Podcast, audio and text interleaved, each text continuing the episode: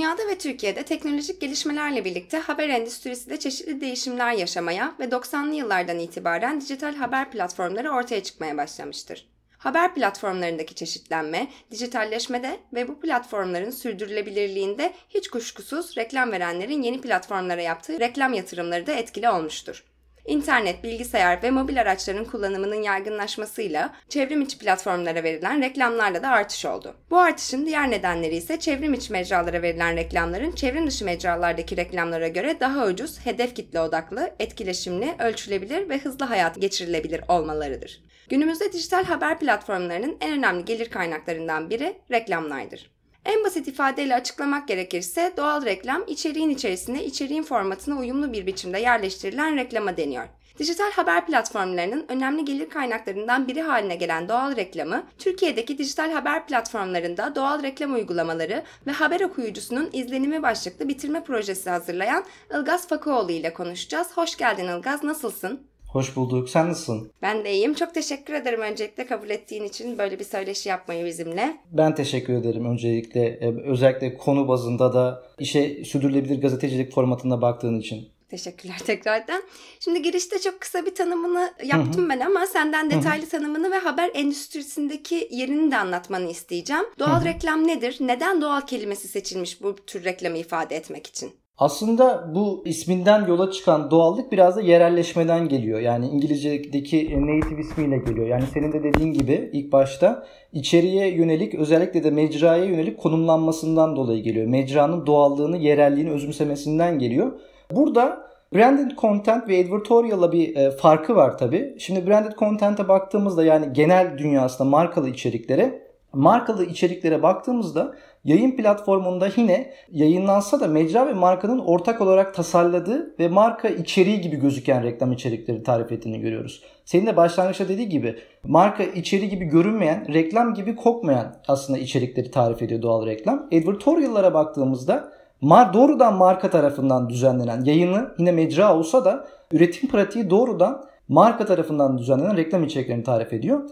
İçerik pazarlaması ise markanın doğrudan hem yayın hem içerik olarak kendi inisiyatifinde bulunan bir alanı gösteriyor. Şimdi senin de başlangıçta verdiğin tanımdan yola çıkarsak ve sektör raporlarıyla bunu harmanlarsak aslında çok net bir e, model olarak doğal reklam tanımı geliyor bize. Farklarla birlikte. O yüzden diyalektik yaklaşmak istedim burada. Hı hı. Şimdi doğal reklam Şöyle diyebiliriz aslında genel bir tanım olarak reklamcılık ve içerik pazarlaması tarafından da baktığımızda okuyucuya reklam amacıyla reklam konumlandırmadan yani tanıtılacak kampanyadan üründen bağımsız bir şekilde bir içerik kapsamı sunabilen içerikleri tarif ediyor öncelikle. Yani tüketiciye ürün ve marka hakkında bilgi verirken kendisini de yayınlandığı platforma yani mecraya uygun şekilde konumluyor. Yani YouTube ise bu video oluyor. Podcast ise ses kaydı oluyor. Haber platformuysa haber gibi gözükmesi gerekiyor.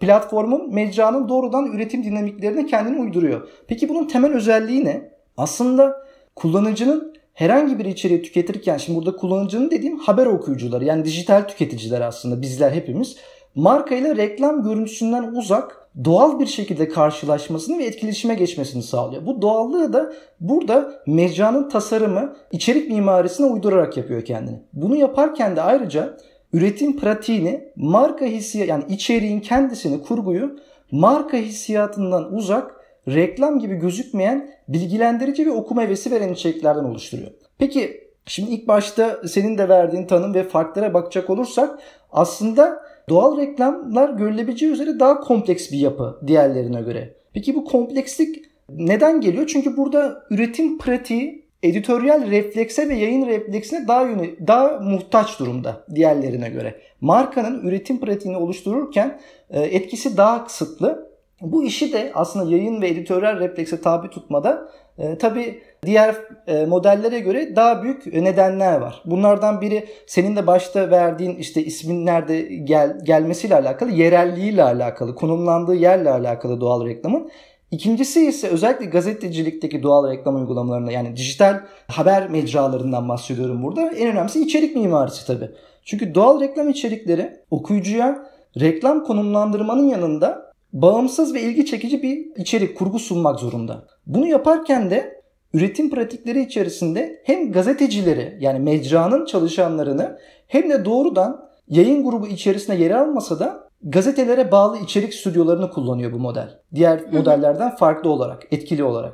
Bugün zaten karşılaştığımız ve baktığımız doğal reklamlara bakarsak e, göreceğimiz şeyler diğer modellerden daha çok jenerik reklam dilinden sıyrılan dijital mimariyi daha iyi konumlandırabilen işler. Çünkü bu içeriklerin platformdaki iç ve dış çalışanlarla birlikte düzenlenmesi gazetecilik üretimiyle reklamcılık üretiminin arasında yeni bir üretim modeline işaret ediyor. Yani bugün bu senin soruna e, yanıt olarak tüm bu farklar ve tanımlara baktığımızda bir doğal reklam modelinde 5 ana unsur olması gerekiyor bir kere. Öncelikle bir ikna ve tanıtım amacıyla sonuçta bu bir reklam içeriği amaç olması lazım kurgu içerisinde ve içerik mimarisinde.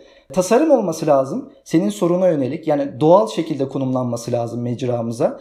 Eğer e, bir haber platformu, içerik platformuysa e, buna yönelik çekicilik katmak ve doğal şekilde konumlanması için bizim mecramızın doğasına uygun olması lazım.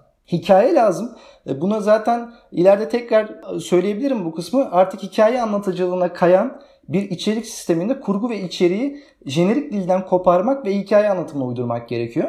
Diğer bir madde empati kurmanız lazım. Özellikle okuyucuyla marka arasında. Bir de reklam konumlandırmadan bağımsız kurguladığınız içeriklerin reklam mimarisine uydurmak için bağdaştırıcılık gerekiyor. Yani sizin bağımsız olarak kurguladığınız içeriğin bir noktada reklam konumlandırma kampanyaya, ürüne veya marka belirliğine yani oluşturmak istediğiniz amaca ikna yönelik bir bağdaştırıcı unsur katmanız lazım. Bunu da tabii kavramsal üretim olarak özetleyebiliriz. Teşekkür ediyorum. Ee, peki neden böyle bir model ortaya çıktı? Yani tarihsel yaklaşımına baktığımızda bunun temelinde ne var? Bir de belki ilk örneklerinden birazcık bahsedersin. Bu soru bence çok önemli. Çünkü bizler yani hepimiz e, dijital gazeteci, gazeteciler olarak kendi e, üretim pratiklerimizde işte sürdürülebilir gazetecilik yapacaksak ya da başka yerlerde aslında bir dijital emek gösteriyoruz ama farkında değiliz. Bizim kendi üretim varlığımızı dijitalde yöneten yasaları ve çevreyi daha iyi bilirsek aslında bu devinimin de güncel parçasını daha iyi görebiliriz. Son bu modeli yani doğal reklam modelini. Bu yüzden de bunun tarihsel ortaya çıkışına ve neden çıktığına bakarsak bu modeli kullanmamayı ve ya da kullanmayı tercih de edebiliriz. Şimdi öncelikle bu noktada bunun bir ihtiyaç olduğunu görmek lazım doğal reklam modelinin ortaya çıkış noktasında, temellerinde. Geçmişte etkinlik tanıtımlarından özellikle 20. yüzyılın baş, başlarında Amerikan halkla ilişkiler mantığıyla ortaya çıkan etkinlik tanıtımlarında kullanılsa da doğal reklam modeli bugün daha kompleks bir mimaride yapıda görüyoruz. Bunun biraz da dijital sermayenin kızışmasıyla etkisi var. Rekabetin daha kompleks bir mimariye geçmesiyle alakası var. Şimdi burada da ortaya çıkışta şuna bakabiliriz. İşleyiş ve ilerleyiş olarak normal geleneksel yani dünyadaki ekonomik sistemden çok da farklı ilerlemiyor dijital rekabet piyasası. Ve burada da üretimde kafa ve el emeğini ayrıştırıyor. Burada kafa emeğini biraz daha modeli ortaya koymada reklamcılık tarafı olarak görebiliriz. Modeli sürdürülebilir kılma da el emeğini gazetecilik yani doğrudan üretim oluşturmada da gazeteciliği görebiliriz. Şimdi senin soruna dönecek olursak tekrardan bunun ortaya çıkış modeli olmasında iki büyük önemli neden var aslında. Bunun bir ampirik boyutu var. Yani e, sıkışan dijital tanıtım piyasasıyla alakası var. Diğeri de yeni bir dijital üretim anlayışına dayanan tüketici alışkanlıklarıyla alakalı. Şimdi bu işin nedenlerinden biri olan ampirik boyutu aslında bizim sektör raporlarında da göreceğimizle alakalı. İşte bannerlar, pop-up, işte rich media, rich medyalar bile gibi dis- display reklamlar artık kullanıcılar tarafından çok da dikkate alınmıyor. Buna reklam körlüğü ya da adblocker gibi işte reklam engelleyici servisler de eklenince dijital serbest pazarda markalar ve reklam reklamcılar kendi tanıtımlarını ve rekabetlerini dengeli kılma sorunu yaşadılar yakın geçmişte. Bu sektör raporlarının ortaya çıksa da bu farazi bir tanım değil aslında.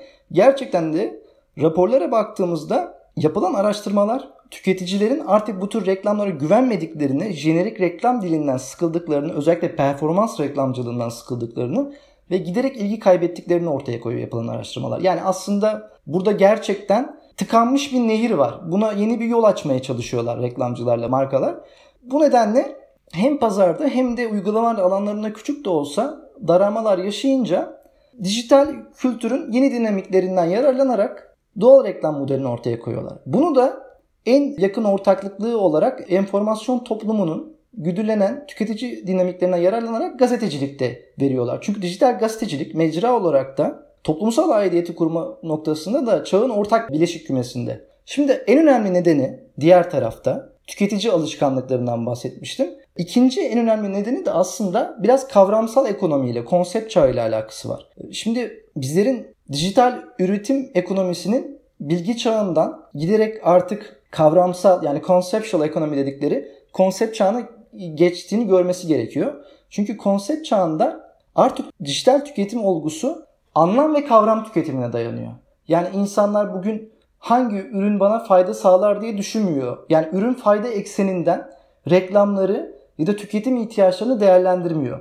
Bugün onlar için önemli olan şey aslında biraz da bu ürün bana hangi anlamı katar, hangi anlamla bu ürünü bütünleştirebilirim sorusu. Şimdi siz böyle bir tüketime ikna yaratmak için kurgusal, konsepsel, kompleks mimariler üretmeniz lazım. Kurgusal işler yapmanız lazım. Anlam yaratacak hikayeler yaratmanız lazım. Reklam konumlandırmadan bağımsız şekilde özellikle medyada. Şimdi reklamcılar bunu keşfederek temelini markalı içerikten aldıkları bir teknikle bunu yoğurarak doğal reklam modelini oluşturdular. Şimdi elbette bu tarz bir üretim modelini oluştururken de jenerik dille hareket eden reklamcılarla ilişki kurarak bunu yapamazsınız. Bir yandan yayın refleksini bilen, aslında bunun içinde olan, okuyucuyla toplumsal olgular üzerine ilişki kurabilen, yani toplumsal olgu dediğim burada haber, çünkü toplumsal aidiyet, aidiyeti yaratan e, şeyler, haberler, toplumsal olgular üzerinden ilişki kurabilen gazeteler ve gazetecilerle ilişki kurmanız lazım bunları yapmak için. Zaten bu doğal reklam modelinin doğrudan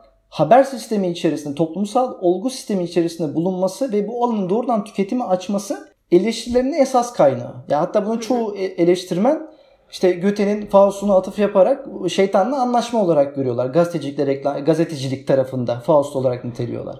Kısaca böyle açıkçası. Anladım bu haberin ve habercinin güvenilirliğini reklam hani oradan nemalanmak mı istemiş gibi bir soru işareti geldi benim de aklıma eleştiri olarak. Ee, bir de şeyi okudum. Bu ilk böyle örneklerinden yani doğal reklama doğal reklam dendiği örneklerden biri Scientology Kilisesi ile evet. alakalı The Atlantic dergisinde çıkan evet. bir makaleymiş. Ve bayağı olay ve skandal olmuş bu. Hı hı. Ama bu pratik terk edilmemiş. Yani doğal reklam daha sonra hayatımıza girmiş, kavram da hayatımıza girmiş. Ne Hı-hı. kadar eleştirilse de girmiş. Yani o konuda aslında şöyle bir durum var. Bu podcast'in konusunda da olduğu gibi bu devam edecek bir pasta. Yani pastası büyüyecek bir ekonomi aslında doğal reklamla gazetecilik e, ilişkisi. Ne kadar eleştiriler de olsa, buna yönelik tartışmalar da olsa önemli olan yani zaten e, projede de e, bu çıkarımı yapmıştım sürdürülebilir gazetecilikte model kullanılacaksa önemli olan bunu doğru bir şekilde yalıtmak. Eleştirilerden hangi kategorilerden içerik olarak sınırlandırılacağını karar vermemiz lazım. Stüdyoda mı yapacağız? Ee, bunu haber mimarisi içerisinde mi sunacağız? Önemli bunları gerçekten yalıtabilirse belki bu ampirik yol olacak ya da belki kavramsal yol olacak ama bunu doğru bir şekilde gazeteciler yalıtabilirse bu tartışmaların önüne geçebilir aslında. Tabi burada işin de e, şöyle bir açmazı var senin de dediğin gibi. Bunu çözmek aslında doğrudan reklamcılığın gazeteciliğe el uzatmasını da engellemeye geliyor. Bu da doğal reklam modelinin kullanılmaması yani kullanılmama tercihine geliyor biraz da. Ama benim burada fikrim gerçekten bu kar odaklı sisteme en azından konsept mimari üzerinden ihtiyaç duyan gazeteciler varsa bunu en azından eleştirileri dikkate alarak yapması yani kendi modellerini yalıtmaları lazım, elemeleri lazım. Doğru bir modelle, modelleme oluşturmaları lazım. Kendi sürdürülebilirlikleri için özellikle. Zaten özellikle sürdürülebilir gazetecilik e, mimarilerini paywall platformuyla yapacaklarsa mesela yani okuru temel alan bir yaklaşımla yapacaklarsa mesela eleştiri kısmında onu daha detaylı anlatabilirim. Hı hı hı. Okurları kaybetme noktasına götürebilen modeller var. Mesela öyle bir sistemde de bu sefer sizin varlık ekonominizle birlikte çakıştırıyorsunuz bu mimariyi. O yüzden diyorum okuru temel alacak bir ekonomik kitle kaynak modeli ya da başka modeller e, koymak istiyorsanız burada da doğal reklamı gerçekten nitelikli olarak sınırlandırmanız gerekiyor. Peki doğal reklam Türkiye ve dünya haberin endüstrisinde neden ve nasıl kullanılıyor? Gazetecilikte gördüğümüz doğal reklam türleri neler? Birazcık bunları örnekler üzerinden anlatabilir misin?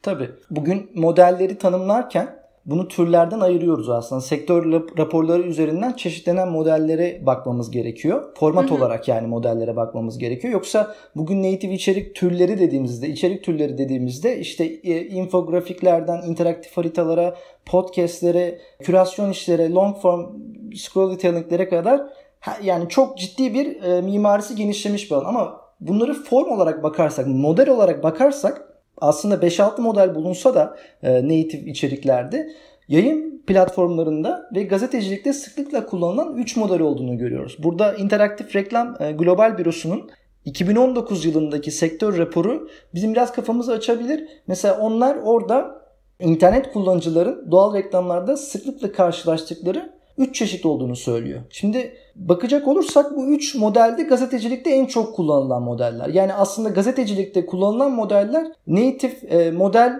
çeşitliliğinde üstüne çıkmış zaten. Yani gazetecilikte ne, ne kullanılıyorsa bugün doğal reklamın en çok kullanılan çeşitleri de onlar. 3 modelde şunlar aslında. İkisi belirli bir içeriğe yönlendiren formatı belirten biri de doğrudan ücretli içeriğin tam sayfa doğal reklam modelinin olan kendisi. Biri işte mesela infit diyebileceğimiz yayın içine yerleştirilen yani ana sayfada karşımıza çıkan doğal reklam içeriye yönlendiren olarak bir model olarak görünen. İkincisi recommendation widgetler üzerinden yani öneri içerikli reklamlar. Bunu tabula gibi widgetlarla yapıyorlar. içeriğin altına yerleştirerek. Bir de içeriğin kendisini oluşturan model var. Yani bizim bugün içerik mimarisinde bahsettiğimiz işte o sıklıkla karşılaştığımız detay sayfa içeriğin kendisi tam sayfa yani yani ücretli içeriğin kendisini oluşturan doğal reklamlar var. Model olarak 3 tane diyebiliriz aslında yani. Peki Türkiye'deki haber endüstrisinde doğal reklam üretim sürecinden bahseder misin? Mesela gazeteci doğal reklam almak istediğinde reklamcıya mı gidiyor ne oluyor? Yani bu süreç nasıl ilerleyebiliyor? Bu süreç aslında kullanıcı tabanlı içerik platformlarıyla bizim yayın olarak hani dijital haber e, platformu olarak tabir ettiğimiz mimarilerde farklı ilerlemiyor aslında pek. Ama haber platformları bunu stüdyo ekonomisine çevirmeye başlıyor artık. Yani doğal reklam süreci giderek de artık zaten stüdyo ekonomisine doğru kayıyor. Mesela 2017'de %30'lardayken bugün %60'ları bulmuş durumda. Her yayıncı bütünleşik bir üretim yapmak için giderek artık kendi yaratıcı içerik stüdyosunu kurmaya başlıyor. İşte bugün 2015'te kurulan Hürriyet Plus gerçi ne kadar yaşıyor bugün tartışılır. 2017'de kurulan Sözcü Plus bu bütünleşik üretimleri Türkiye'de gösteren platformlardı. Paywall olarak girdiler ancak bunların bütünleşik üretimleri vardı. İşte kürasyon yapılarını birlikte hazırlayan e, çalışanlar dosya haberleri hazırlıyorlar, interaktif içerikler yapıyorlar. Bir yandan da bunun ekonomik model olarak doğal reklamları başlattılar haber yayın platformlarında. Yani globalden çok da farklı işlemedi süreç. Bir de senin sorundaki gibi bu stüdyonun içerisine bir satış kanalını, satış ağını tabi kıldılar. Globalde de böyle yürüyor bu. Yani stüdyoların içerisinde bir satış kanalı, satış personeli yer alıyor. Satışçı da diyebilirsin, satış uzmanı ya da satış pazarlamada çalışan insanlar da diyebiliriz bunu. Bunlar belirli ajanslardan, markalardan aldıkları brief'i doğrudan editoryal gruba aktarmada yapılan işleri de markalara ve e, ajanslara aktarmada etkinler. Yani aslında bir köprüler, editoryal grupla reklam veren arasında köprü olarak kabul edebileceğimiz bir ağ var. O yüzden köprü oldukları için de aslında bir satışçı gibi değiller öyle söyleyeyim. Aslında bir stüdyo çalışanı gibi hareket etmek zorundalar. Yani günlük kâra değil modelin gerçekten sürdürülebilirliğini sağlamaları gerekiyor. Markalara native reklamın, doğal reklamın bir performans reklamı olmadığını banner'dan, pop-up'tan, başka interstitial modellerden, rich media modellerinden farklı olduğunu aktarmak zorundalar. O yüzden Burada satışçılara bu modelin de yaşayabilmesi için büyük rol düşüyor açıkçası. En az editoryal grup kadar rol düşüyor diyebiliriz. Peki doğal reklamın dijital haber platformları için avantajları ve dezavantajları neler? Mesela bir tanesi işte kullanıcı deneyimini kesintiye uğratmadığı için insanlar daha rahat bu reklamı tüketebiliyorlar vesaire. Senin aklına gelen başka avantajlar, dezavantajlar nelerdir? Yani avantajlar kısmında tabii bu işin reklam olmasından dolayı yayın platformuna sağladığı bir meblağ var tabii ki de. Yani ilk başta Hı. ekonomik e, faydadan bahsedebiliriz. Dediğim gibi diğer e, türlü tüketim alışkanlıklarından bahsetmiştim. Çağın insanının tüketim alışkanlıklarına daha uygun bir anlatım taşıdığı için aslında kaliteli içerik üretme amacı taşıyan bir gazetecilik platformunu çok da abes düşen bir uygulama değil. Gerçekten buna bir yayın refleksi sunabilen içerikler olarak da bakabilir eğer isterse. Yani avantaj olarak görebilir bu durumu. Yani ben reklam yapıyorum kendi üretim kalitemden ödün veriyorum olarak bakmayabiliyor açıkçası buna. Yani bütünleşik bir üretimde bulunabiliyorsa doğal reklamları da gerçekten bağımsız hikayelerle yayın refleksi verebileceği bir ortam olarak kullanabilir. Eleştirilerinde de olduğu gibi okur kaybına yol açma noktası var. Eğer modeli doğru konumlayam konumlayamazsanız üretim kalitesini düşürtebilirsiniz. Bir de bunu eğer bir stüdyo ekonomisi içerisinde yer almazsanız gerçekten salt bir gazetecilik refleksiyle yaparsanız kendi personel e, ve üretim dinamiğine zarar verebilirsiniz tabii. Teşekkür ediyorum. Peki doğal reklamla alakalı verilere baktığımızda doğal reklamlar haber endüstrisinde sürdürülebilir bir gelir kaynağı olabilir mi? Tabii yani olabilir kesinlikle. Çünkü mesela bu kavramsal ekonomiyi karşılayan verilere baktığımızda yani tüketim alışkanlıklarına bize çok net ifadelerle bu işi ortaya koyan Reuters'ın mesela 2018 yılında yaptığı bir içerik tüketime yönelik bir araştırması var.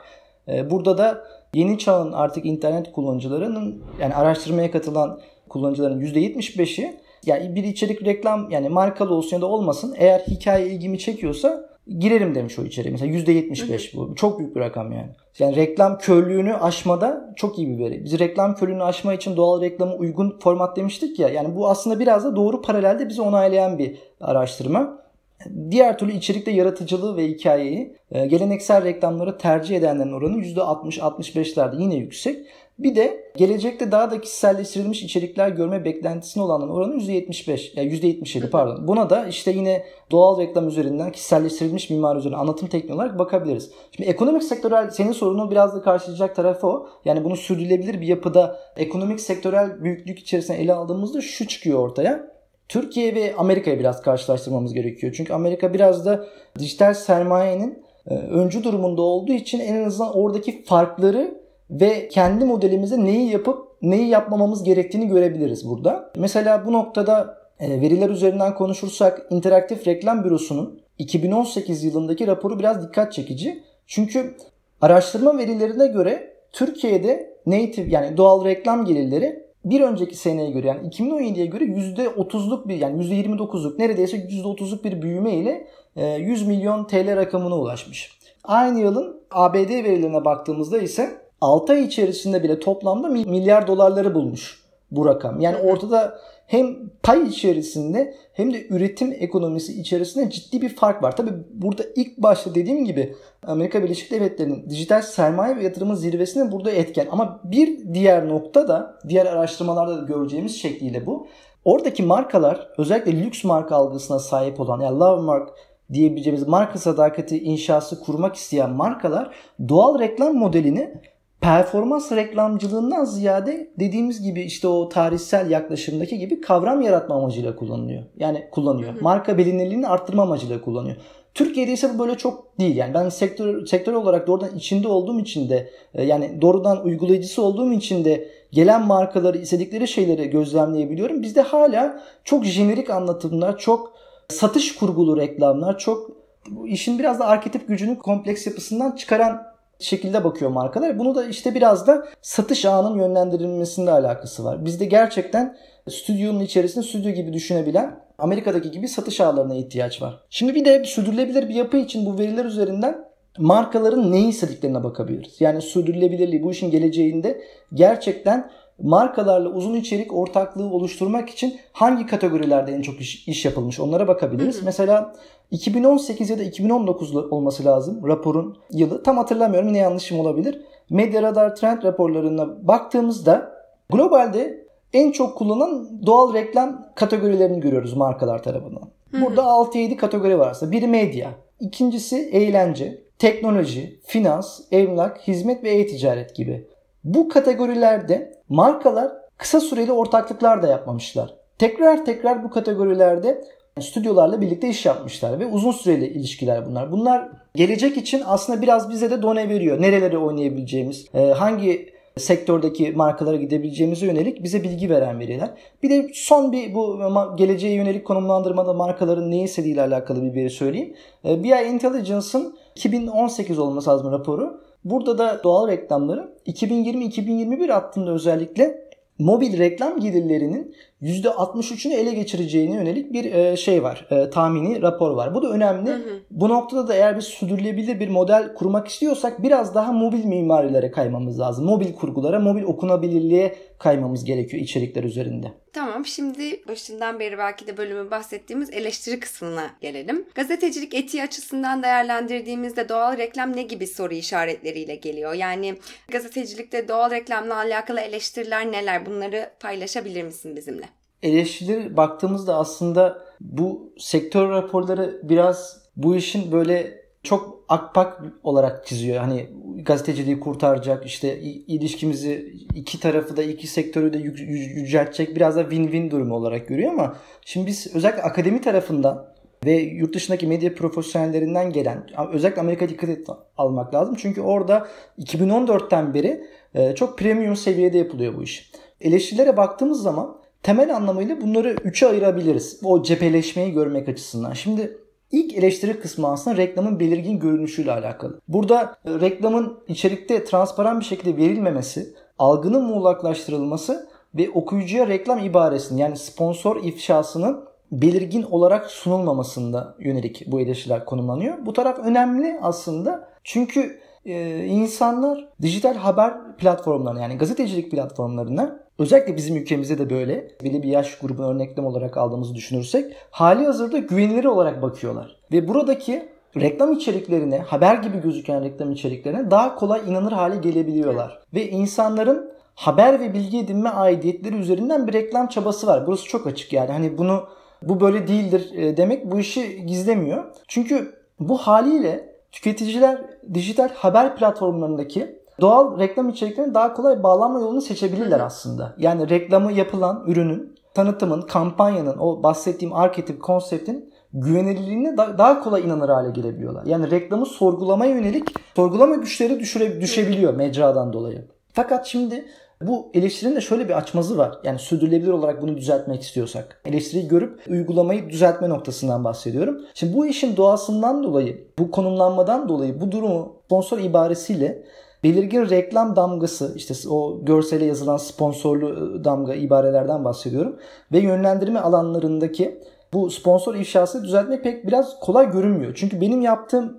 haber okuyucuların doğal reklama yönelik izlenimlerine dair araştırmadaki bulgulardan birisi de e, sponsor ibaresinin yetersizliğiydi. Hı hı. Çünkü doğal reklamların başlıklarının ve görsel dilinin reklam kokmayan yani kendi mimarisi ve doğası gereği öyle olması gerek çünkü reklam kokmayan, reklam gibi gözükmeyen konsepte yayına verilmesi burada sponsor ibaresi olsa da olmasa da bu işi açıktan gölgeliyor açıkçası. Hı hı. Çünkü insanlar içerikte e, damgadan ya da ifşadan önce görsele ve başlığa bakıyor, dikkat ediyor. Yani bu, bu nedenle de sponsor ibaresi sanılan kadar çok da güçlü değil aslında hı hı. bunu değiştirmede. Şimdi ikinci kısma bakacak olursak bu hep e, bu podcast'te de seninle sürekli konuştuğumuz şeydi. Üretim pratikleriyle alakası var. Yani gazetecilerin ve ya da gazeteciliğe dışarıdan da bağlı, bağıntılı olan e, stüdyoların e, bu reklamcılık pratiğin dahil olmalarında sınırların e, kalkmaması gereken reklamcılık ve gazetecilik arasındaki sınırlara yönelik eleştiriler. Üçüncü eleştiri ise aslında bizim en ihtiyaç duyduğumuz eleştiri. Sürdürülebilir bir model yapmak istiyorsak, bir doğru konumlandırma yapmak istiyorsak. Yani reklamın yapılan alanlardan doğan problemlerden, kategorilerden bahsediyorum burada. Şimdi bugün doğal reklamlara baktığımızda sadece e, lifestyle'da, teknolojide, yaşam içerik ya da başka içeriklerde olan biraz da soğuk içerikler olarak tarif edebileceğimiz kategorilerde bulunmuyor artık bunlar. Şimdi bugün globale de baktığımızda Norveç İşçi Partisi'nin seçim stratejilerinden e, en kritik sağlık konularına kadar her alanda yapılmaya başladı doğal reklamlar. Şimdi bu model artık aktif olarak siyasetten özellikle Politico bunu çok yapıyor doğal reklam olarak geçmişte de yapmıştı. Aktif olarak siyasetten sağlığa da girmiş bulunuyor. Hı hı. Bu noktada doğal reklam uygulamasının yayınlanacağı ya da kampanyası yapılacağı alanı sınırlandırmamız lazım öncelikle. Çünkü sağlık ve siyaset ya da hukuk böyle daha e, ciddi konularda yapılan doğal reklam uygulamaları biraz önce dediğim gibi yayın platformuna yönelik güven kaybına yol açma ihtimali var. Hı hı. Benim yaptığım haber e, okuyucuların izlenimlerine dair araştırmada haber okuyucularının özellikle sağlık konularındaki içerikler nedeniyle platforma yönelik güven kaybı duyduklarını ortaya koymuştu. Hı hı.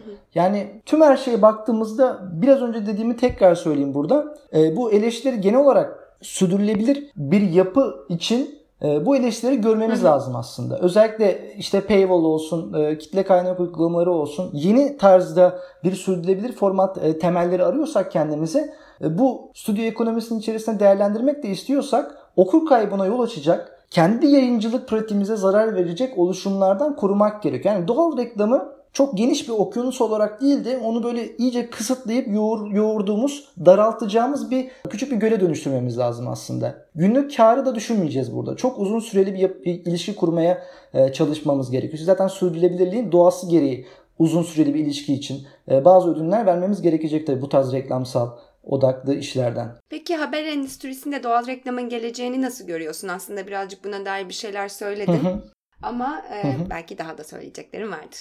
Aslında benim en çok önemsediğim konu bu. Doğal reklamın gelecekte pastası büyüyecek bir kere. Yani bu çok optimist bir yorum olarak değil. Bize veriler de söylüyor. Örneğin Doğal Reklam Enstitüsü'nün raporunda bununla alakalı bir beklenti var. Tabii bu korona öncesi bir rapor. Bu güncellenmesi lazım bu verilerin. 2021-2022 yılı hattında özellikle mecra yönelik medya şirketlerinin %36 reklam gelirlerinin doğrudan doğal reklam olacaklarını bekliyorlar.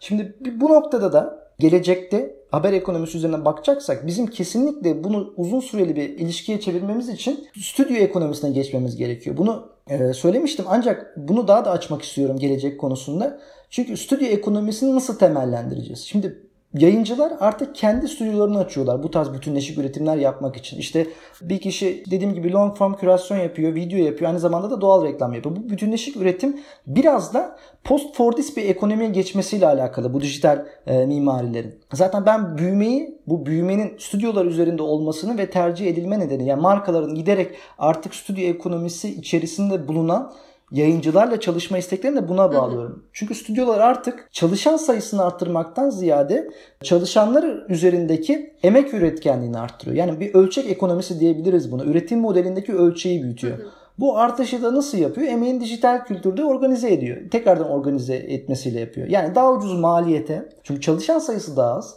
Daha kaliteli üretim, üretime odaklanıyor bu tarz yapılar. Şimdi bu bütünleşik üretim içerisinde baktığımızda mesela bu bütünleşik yapıdan çıkan hem markalara hem de mecralara işte dediğim gibi reklam konumlandırmadan bağımsız bir şekilde yayın refleksi ve güzel işler sunabildikleri için atıyorum mesela Washington Post'un brand stüdyosuyla senin de dediğin gibi işte Atlantic Media'nın rating sonradan rating stüdyosuna dönüştü. Bu tarz e, stüdyolar da başta bütünleşik üretim yapıyorlardı ve bugün doğal reklamın böyle en başat aktörlerinden bir ikisi diyebiliriz buna. Ve bu tarz stüdyolar da gelecekte de bu daha çok ön plana çıkacak. Bir çok fazla markayla çalışmak yerine daha az markayla daha uzun süreli içerik ortaklıklarını geliştiriyorlar. Yani daha fazla markayla çalışmak yerine marka alanlarını kısıtlıyorlar, üretim modellerini çeşitliyorlar.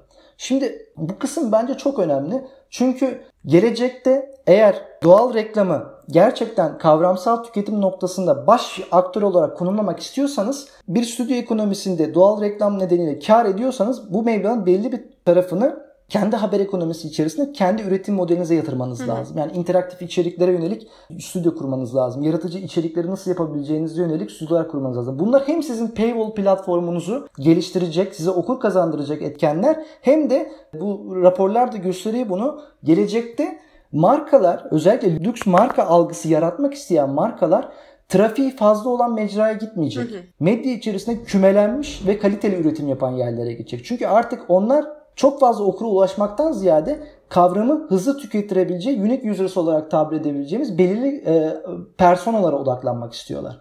Bu noktayı gelecekte e, ben daha çok e, ön plana çıkacağını düşünüyorum. O yüzden sürdürülebilir bir gazetecilik gelecekte e, haber ekonomisi içerisinde bahsediyorsak mutlaka bu modelle birlikte bu bütünleşik üretim yapısının stüdyo ekonomisine geçmelerini uygun görüyorum. Özellikle ge- e, gelecekte paywall olsun başka e, konular olsun bu konuda fikri olan gazeteci arkadaşlarım.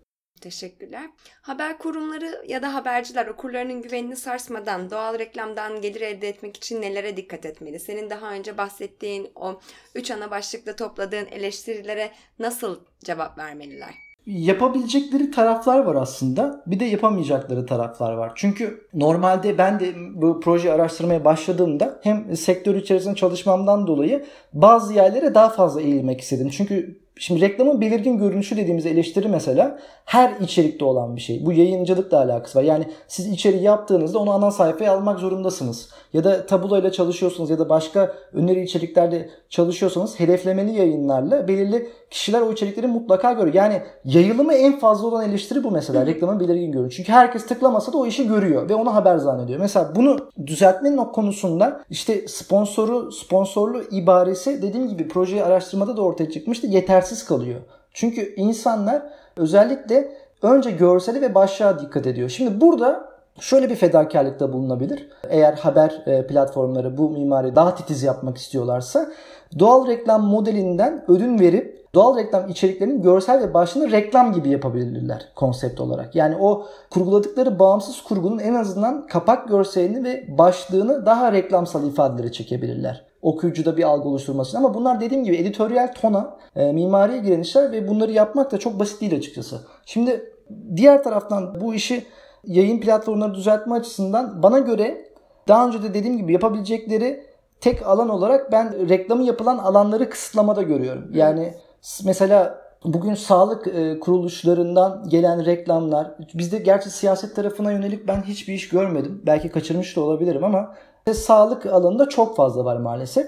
E, sağlık konularında olması da işte buna e, kilo kontrol gıdalarını katın. Hani sadece ille sağlık hani şey olarak söylemiyorum. Hani diyet üzerinden yapılan işleri de buna katabiliriz. Alternatif sporlarla alakalı olabilir. Bütün her şeyleri hani sağlık konsepti olarak görecek olursak çok fazla içerik var ve en çok devinim olan işlerden biri Türkiye'de.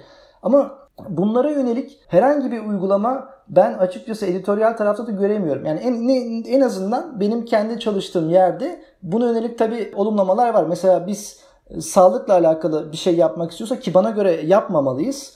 Yapmak istiyorsak en azından işte uzman yazısıyla birlikte kabul ediyoruz mesela. Reklam gibi gözükmemesine dikkat ediyoruz içeriğin. İşte e, başlangıcından, görselinden, başlığından, içerik mimarisinin ne kadar e, bu işin doğal reklam modeliyle yapılamayacağını anlatmak gerekiyor. Ama markaları zaten çok da umursadığı yok açıkçası. Çünkü bizim özellikle Türkiye'deki markaların iletişim algısı dediğim gibi bu e, performans reklamcılığı üzerinden yürüyen bir algı var. Yani e, onlar herhangi bir kavrama, konsepte odaklanan yapıları çok da e, o anlamlar dünyasına ait bir dünyada değiller diyebilirim yani. O çok da önemsemiyorlar. Yani uzman yazısıyla mı alınmış ya da başka bir şeyle mi yapılmış diye.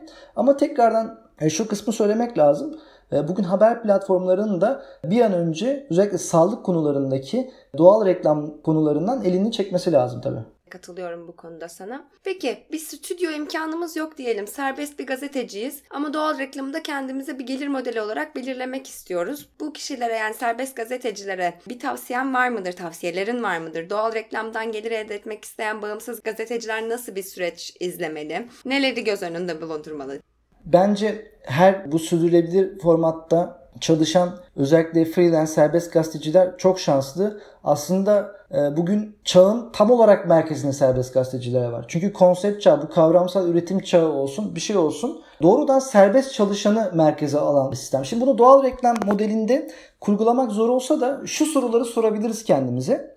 Markaların dikkatini çekecek ya da markalara bir şey katabilecek bir e, üretim modeliniz var mı? Yani yaptığınız kendi mecranızda ya da e, kendi üretim tarzınızın belli bir arketipi var mı? Yani hep belirli sınırlar içerisinde yeni şeyler sunabiliyor musunuz? E, nasıl araçlar kullanabiliyorsunuz? Mesela kürasyon çok önemli. Kürasyon yap- yapabiliyor musunuz? Küratör gibi düşünebiliyor musunuz? Yani uzun yapılı içerik kuruyorsanız işte podcast'i kullanabiliyor musunuz? İçinde video kullanabiliyor musunuz? Dediğim gibi stüdyo ekonomisi içerisinde yer almasanız da e, gelecekte e, bu tarz farklı yaratıcı içerik e, sunabilen insanlara ben markalara gideceğini düşünüyorum açıkçası. Hı hı. Çünkü markalar artık daha kaliteli üretimi, daha az, daha sınırlandırılmış bir hedef kitleyle daha kaliteli bir yönelimi hedef alıyorlar.